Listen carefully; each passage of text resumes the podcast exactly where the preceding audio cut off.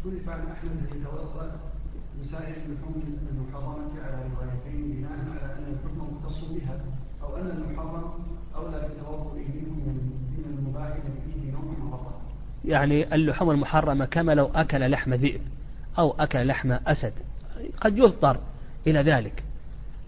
فهل نقول بأنه يتوضأ لأنه قد يكتسب من طبيعة هذا الذئب أو هذا الأسد أو هذا النمر ونحو ذلك أو لا, أو لا يجب عليه الوضوء المشهور مذهب الإمام أحمد أنه لا يجب عليه الوضوء والرواية الثانية الإمام أحمد أنه يجب عليه الوضوء وإليه يميل ابن القيم رحمه الله تعالى.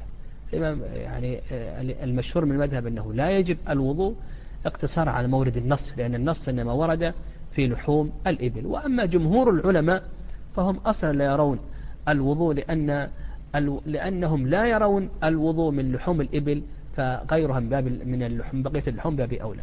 نعم.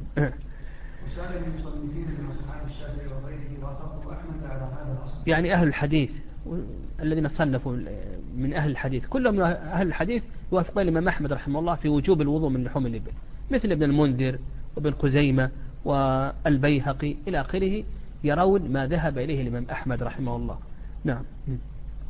وعلموا أن من اعتقد أن هذا منسوخ بترك الوضوء مما مس في النار فقد أبعد لأنه فرق في الحديثين بين اللحمين ليتبين أن العلة هي الفارقة بينهما لا الجامع وكذلك قالوا بما اقتضاه الحديث من أنه يتوضأ منه نيئا ومطبوخا ولأن هذا الحديث كان بعد النسخ ولهذا قال في لحم الغنم وإن شئت فلا تتوضأ ولأن النسخ لا يثبت إلا بالترك من لحم الغنم فلا عموم له.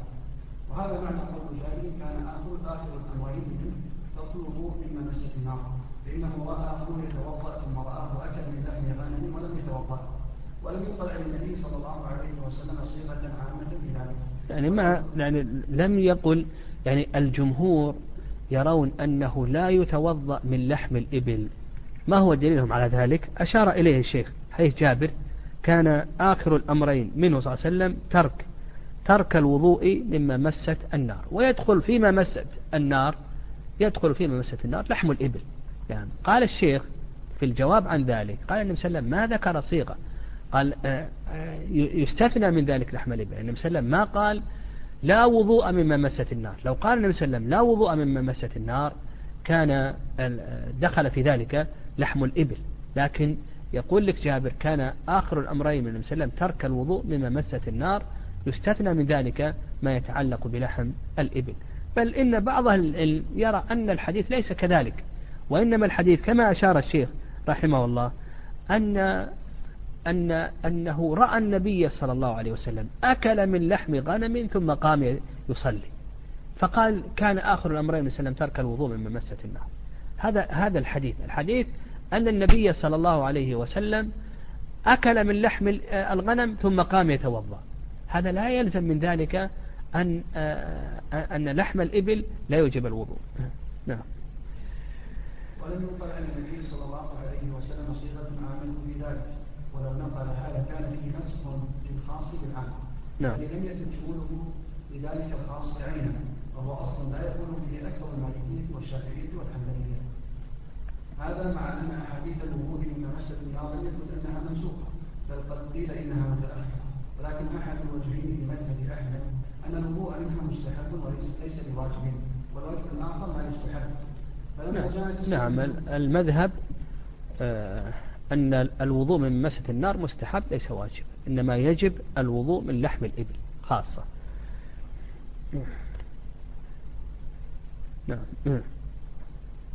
لما جاءت السنة وأيضا قول الشيخ رحمه الله لكان فيه نسخ للخاص بالعام والذي لم يثبت شموله لذلك الخاص عينا وهو أصل لا يقول به أكثر المالكية والشافعية إلى آخره. الخاص لا ينسخ العام وإنما الخاص يخصص العام. نعم. نعم. فلما جاءت السنة بتجنب القبائح الجسمانية والتطهر منها كذلك جاءت بتجنب القبائح الروحانية والتطهر منها. حتى قال النبي صلى الله عليه وسلم وهذه قاعدة أيضا هذه قاعدة أشار إليها الشيخ رحمه الله أن الطهارة تشتمل أمرين الطهارة الحسية والطهارة المعنوية. نعم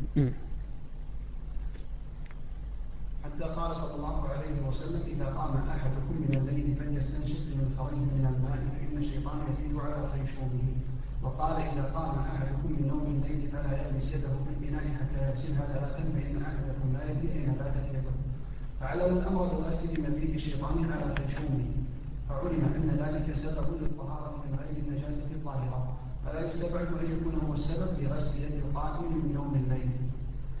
يعني كما جاءت الطهارة من الخبائث الجسمانية كما ذكر الشيخ رحمه الله تعالى كذلك أيضا جاءت الطهارة من الخبائث الروحانية. آه، آه، وأشار النبي صلى الله عليه وسلم إلى آه، أشار الشيخ رحمه الله إلى حديثين.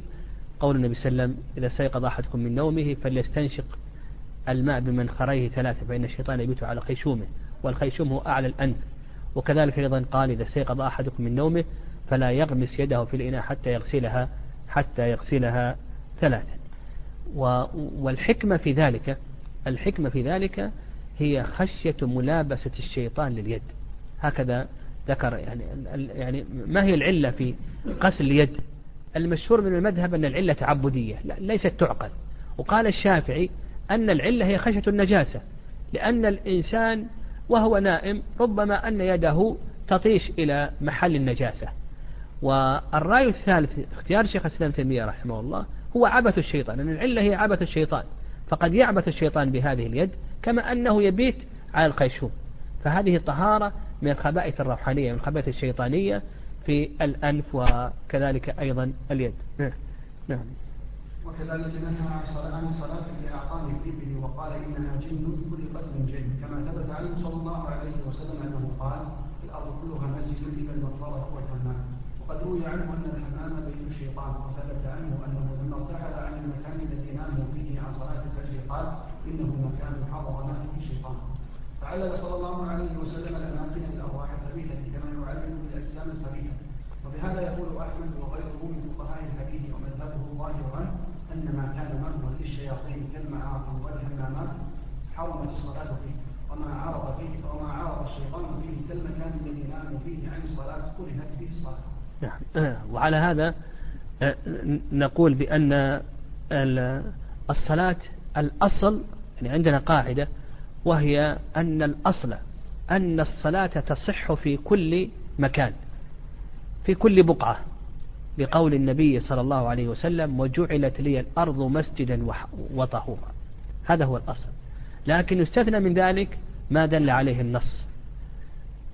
والنص دل على أن ما كان مأوى للشيطان فإن الصلاة لا تصح فيه.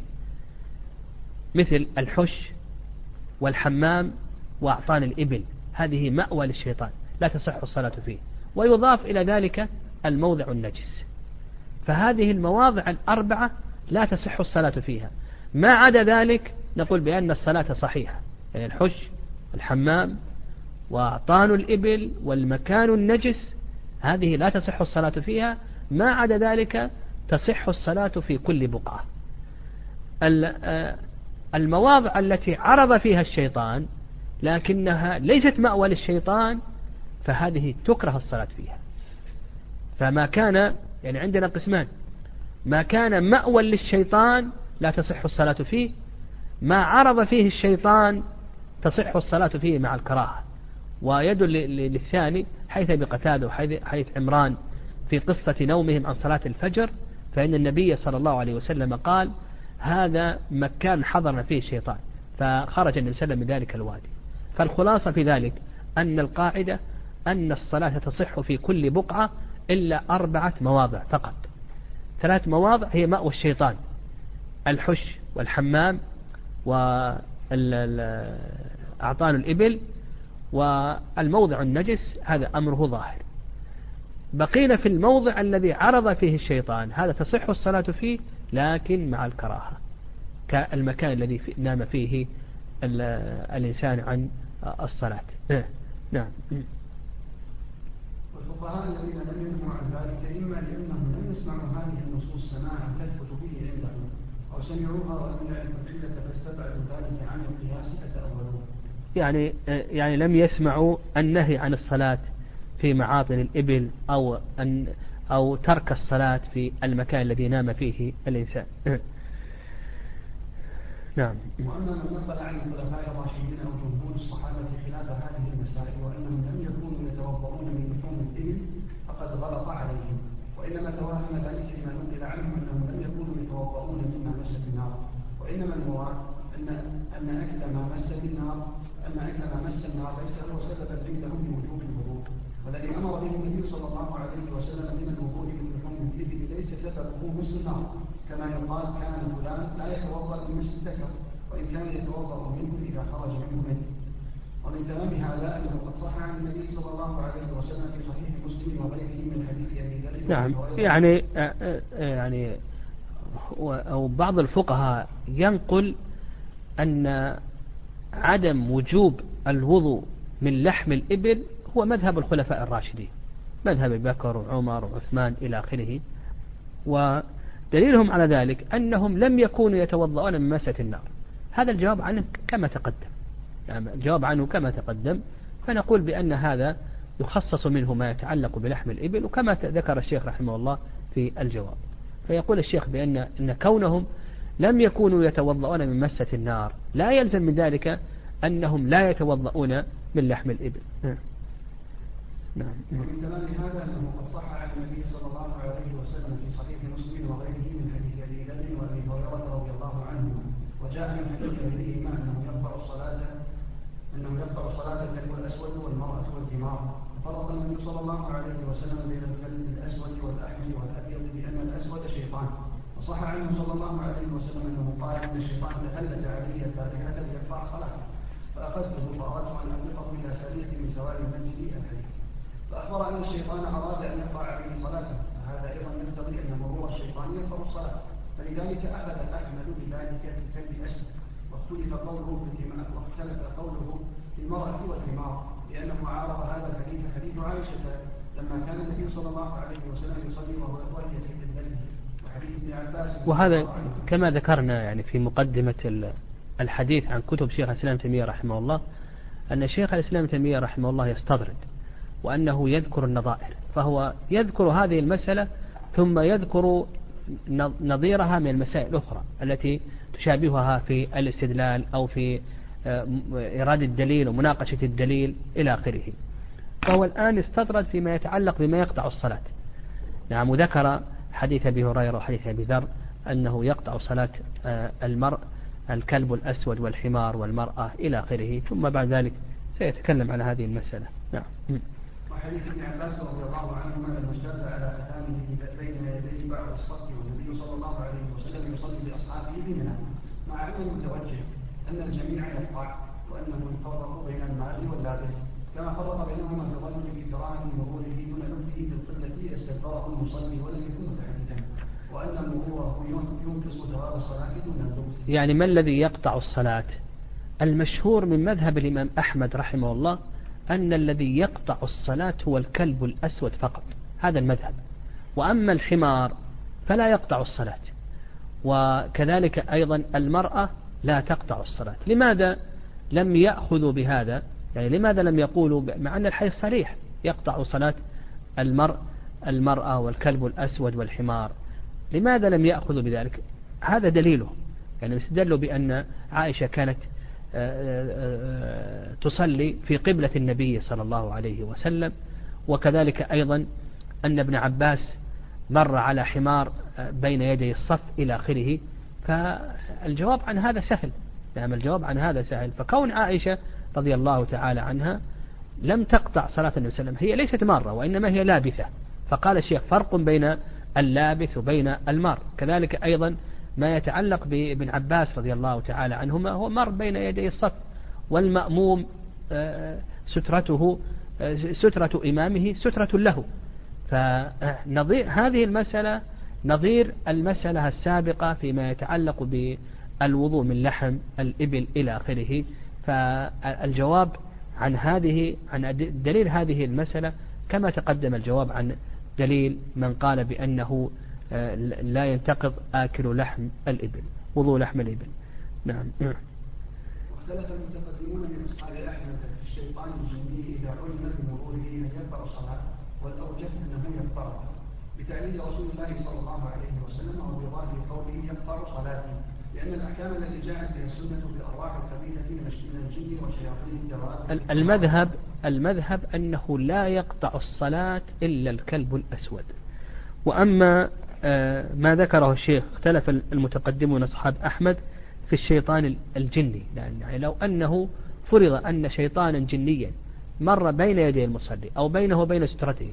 هل تبطل صلاته أو لا تبطل صلاته؟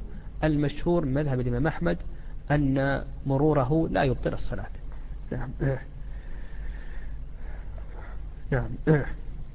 لأن الأحكام التي جاءت بها السنة الأرواح الخبيثة من الجن وشياطين الدواب في الطهارة والصلاة في أمكنتهم ومبادئهم ونحو ذلك فعلية في الدليل نصا وقياسا. نعم. نصا في قول النبي صلى الله عليه وسلم شيطان كلب الأسود شيطان. فالنبي صلى الله عليه وسلم نص على أنه شيطان. فأيضا الشيطان الجني نعم الشيطان الجني ما دام النبي صلى الله عليه وسلم نص على أن الكلب الأسود شيطان يعني أنه فيه صفة الشيطان. يعني قول النبي صلى الله عليه وسلم في الكلب الأسود شيطان المراد بذلك أنه من شياطين الكلاب. يعني فيه من صفات الشيطان في التعدي والإيذاء ونحو ذلك. ولا ليس المعنى أنه من الجن. فإذا كان النبي صلى الله عليه وسلم نص على أنه شيطان وأن فيه من صفات الشيطان من باب أولى.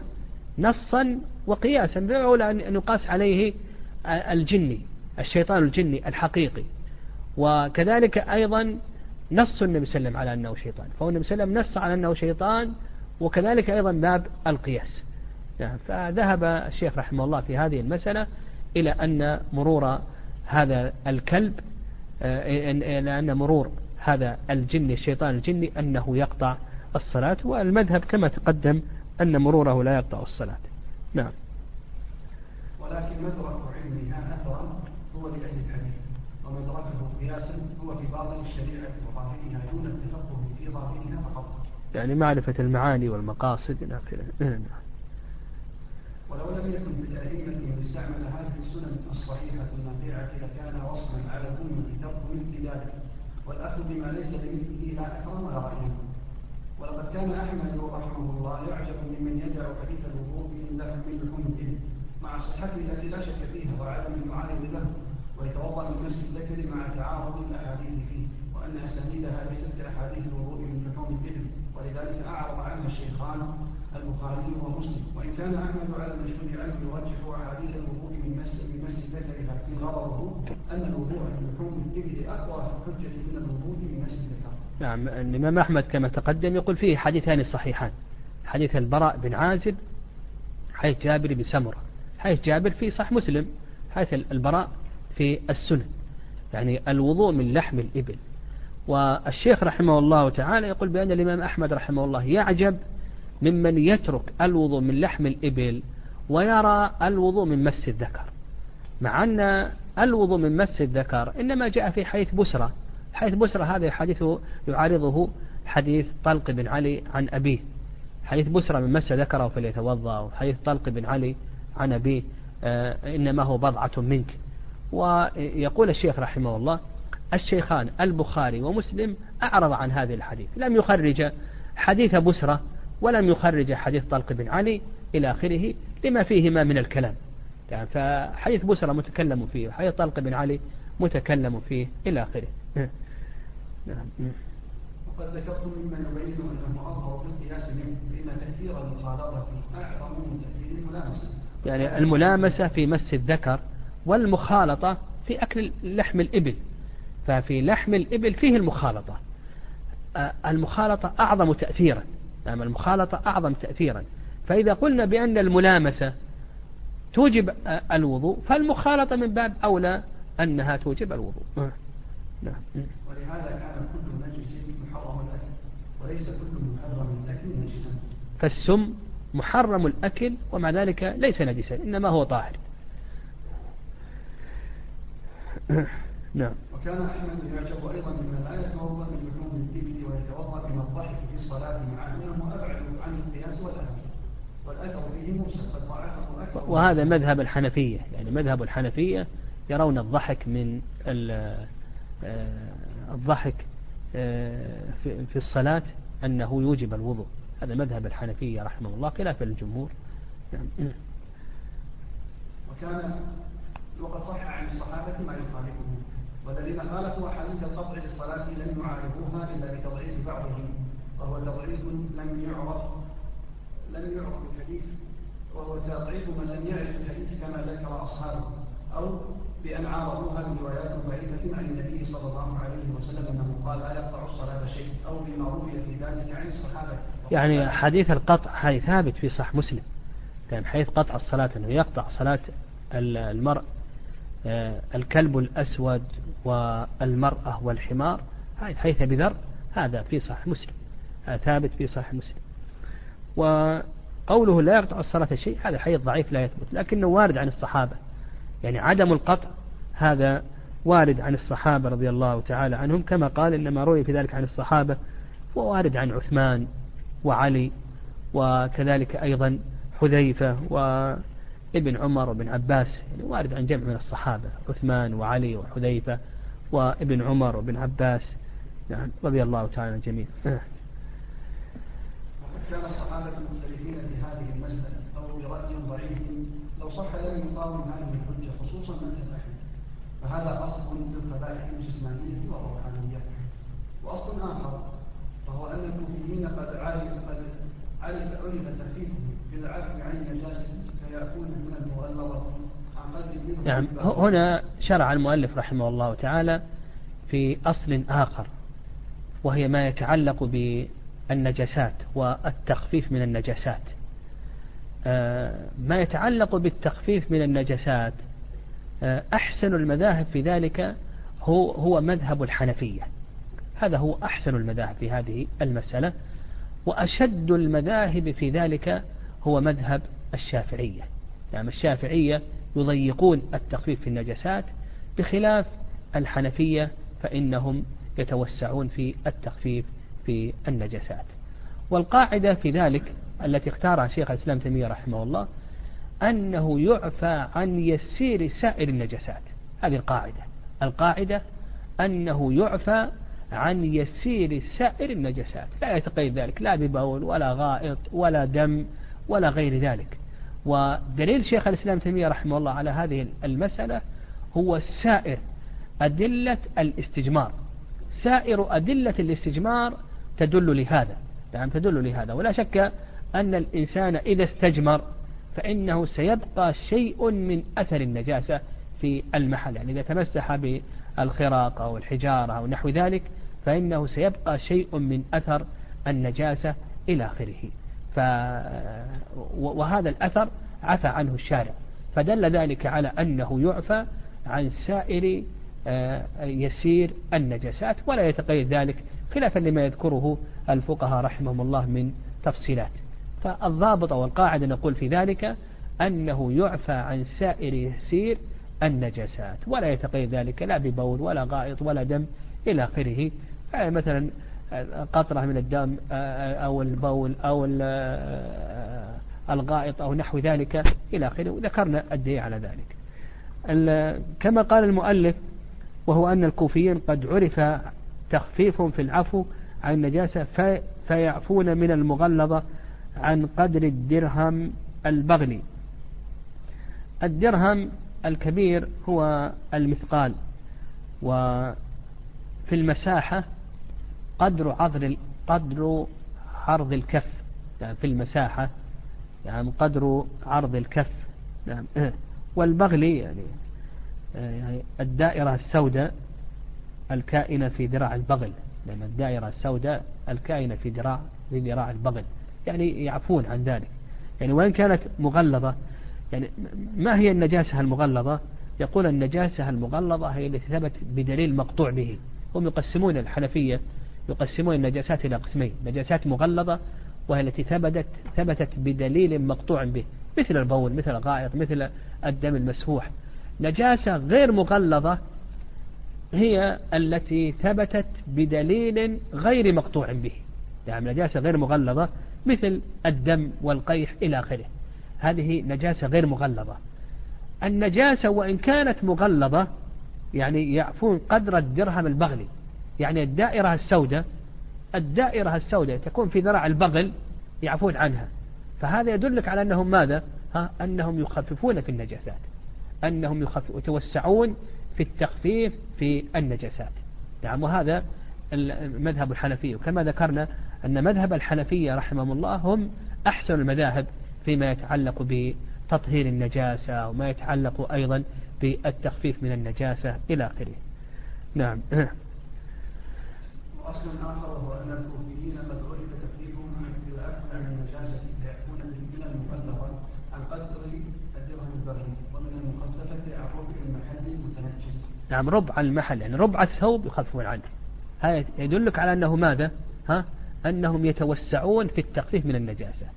فالنجاسة عندهم تنقسم إلى قسمين نجاسة مغلظة ثبتت بدليل قطعي نجاسة مخففة ثبتت بغير دليل قطعي النجاسة المغلظة قدر الدائرة السوداء في ذراع البغل يخففون منه كالبول الغائط إلى آخره.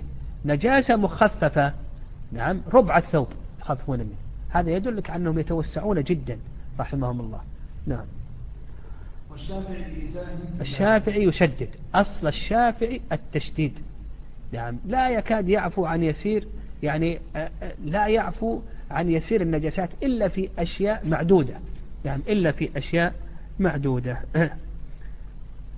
فلا يعفو عن النجاسات إلا عن أثر الاستنجاء ونيم الذباب ونحوه ولا يعفو عن دم ولا عن غيره إلا عن دم البراغيث ونحوه مع أنه ينجس أضرات البهائم وأضرارها وغيرها. فالشافعي يشدد في النجاسات ويرى أنه لا يعفى عن النجاسة مطلقا حتى عن اليسير إلا ما ذكر الشيخ رحمه الله. يعفو عن يسير الدم والقيح وكذلك أيضا ما يعسر الاحتراز عنه آه، مثل آه، البراغيث ودم يعني دم البراغيث ودم القروح والدمامل وما لا يدركه الطرف يعني ما يدركه العين.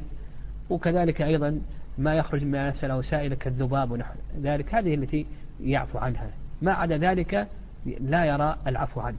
نعم. فقوله في النجاسات نوعا وقدرا أشد أقوال الأئمة الأربعة. ومالك يتوسط في نوع النجاسة وفي قدرها فإنه لا يقول بنجاسة الأرواح والأقوال مما يؤكل لحمه ويعفو عن يسير الدم وغيره. وأحمد كذلك فإنه متوسط في النجاسات فلا ينجس الأرواح والأقوال ويعفو عن يسير من النجاسات التي يشق الاحتراز عنها حتى إنه في إحدى الروايتين عنه يعفو عن يسير روث البر والحمار وضوء الخفاش وغير ذلك مما يشق الاحتراز عنه. نعم المشهور من مذهب الإمام أحمد رحمه الله أنه يعفى عن يسير الدم يسير الدم في غير المطعوم. يعني يعفى عن يسير الدم في غير المطعوم وكذلك أيضا يعفى عن أثر الاستجمار بمحله. يعني عند المشهور مذهب الإمام أحمد أن أثر الاستجمار ما دام أنه بمحله لم ينتقل يعفى عنه. كذلك أيضا يعفى عن يسير الدم في آه، يسير الدم في غير المطعوم. يعني يعفى عن يسير الدم في غير المطعوم. هذا المشهور مذهب الإمام أحمد. ما ذكره الشيخ رحمه الله من هذه الروايات هذه على خلاف المذهب. نعم. فهذه رواية عن الإمام أحمد رحمه الله إلى على خلاف المذهب. نعم. كما ذكر ذلك القاضي أبو يعلى بشرح المذهب وهو مع ذلك يوجب اجتنابا اجتناب النجاسة في الصلاة في الجملة من غير خلاف عنه. لم يختلف قوله لم يختلف قوله بذلك كما اختلف أصحاب مالك ولو صلى بها جاهلا وناسيا لم تجب الإعادة عليه في أصح روايتين كقول مالك. كما دل عليه حديث النبي صلى الله عليه وسلم لما خلع عليه في أثناء الصلاة لأجل الذي فيهما ولم يستقبل الصلاة ولما صلى الفجر فوجد في ثوبه نجاسة أمر بغسلها ولم يعيد الصلاة والرواية الأخرى والرواية الأخرى تجب الإعادة كقول أبي حنيفة والشافعي. نعم فالخلاصة في هذه المسألة ما يعفى عنه من النجاسات أن أن الحنفية رحمهم الله أصلهم في ذلك هو أوسع المذاهب حتى أن النجاسة المغلظة يعفون عنها بمثل الدرهم قدر الدرهم البغلي وهي الدائرة السوداء في ذراع البغل وإذا كانت نجاسة مخففة ربع الثوب أو ربع المحل هذا يعفون عنه ولا شك أن هذا توسع. يقابل هذا الأصل أصل الشافعية وأن الشافعية يشددون في النجاسة وأنهم لا يعفون عن يسير النجاسات مطلقا إلا كما تقدم ما لا يدركه الطرف الطرف ما يح ما آه، يعذر التحرز منه يسير الدم يسير القيح آه، آه، ونيم الذباب يعني ما يحمله الذباب إلى آخره. هذه التي يعفون عنها. ال ال الإمام أحمد رحمه الله تعالى في بعض الروايات التي نقلها وإلا فإن المشهور أيضا من مذهب الإمام أحمد قريب من الشافعي وأنهم يشددون في العفو عن النجاسات. لكن كما ذكر الشيخ رحمه الله الإمام أحمد رحمه الله أنه في بعض الروايات عن أنه يعفو عن يسير روث الحمار أو البغل إلى آخره مع أن هذه الأرواث أنها محرمة إلى آخره. المالكية نعم المالكية كما ذكر الشيخ رحمه الله تعالى أنهم يتوسطون ويعفون عن يسير الدم وغيره إلى آخره. والخلاصة في ذلك الخلاصة في ذلك أن أشد المذاهب هو مذهب الشافعية وقريب منه مذهب الحنابلة وأوسع المذاهب في هذه المسألة هو مذهب الحنفية والقاعدة في ذلك أنه يعفى عن يسير سائر النجسات كما دل له آه، سائر أدلة الاستجمار. نعم. يعني تطهير النجاسة تطهير النجاسة. بما تطهر النجاسة هذا أيضا أحسن المذاهب في ذلك هو مذهب الحنفية. هذا أيضا هذا أصل آخر ما يتعلق بتطهير النجاسات الحنفية رحمهم الله تعالى هم أحسن المذاهب فيما يتعلق بتطهير النجاسات ويتوسعون في تطهير النجاسة ويرون أن النجاسة تطهر بواحد وعشرين مطهرا أما الفقهاء رحمهم الله تعالى فإنهم لا يرون أن النجاسة تطهر إلا بالماء يعني في الغالب يعني في الجملة وإن كانوا يستثنون. يعني الأصل في كلامهم أن أو الأصل على مذاهبهم أن النجاسة لا تطهر إلا بالماء. بخلاف الحنفية فهم يذكرون واحدا وعشرين مطهرا. يذكرون الماء يذكرون المسك يذكرون التقوير يذكرون الاستحالة إلى آخره عندهم أشياء كثيرة تطهر بها النجاسة. والضابط في ذلك القاعدة في ذلك أن النجاسة تطهر بكل مطهر. النجاسة تطهر بكل مطهر. هذه القاعدة في ذلك. لأن النجاسة عين مستخبثة شرعا فإذا زالت بأي مزيل فإن المحل يطهر. الحكم يدور مع علته وجودا وعدما.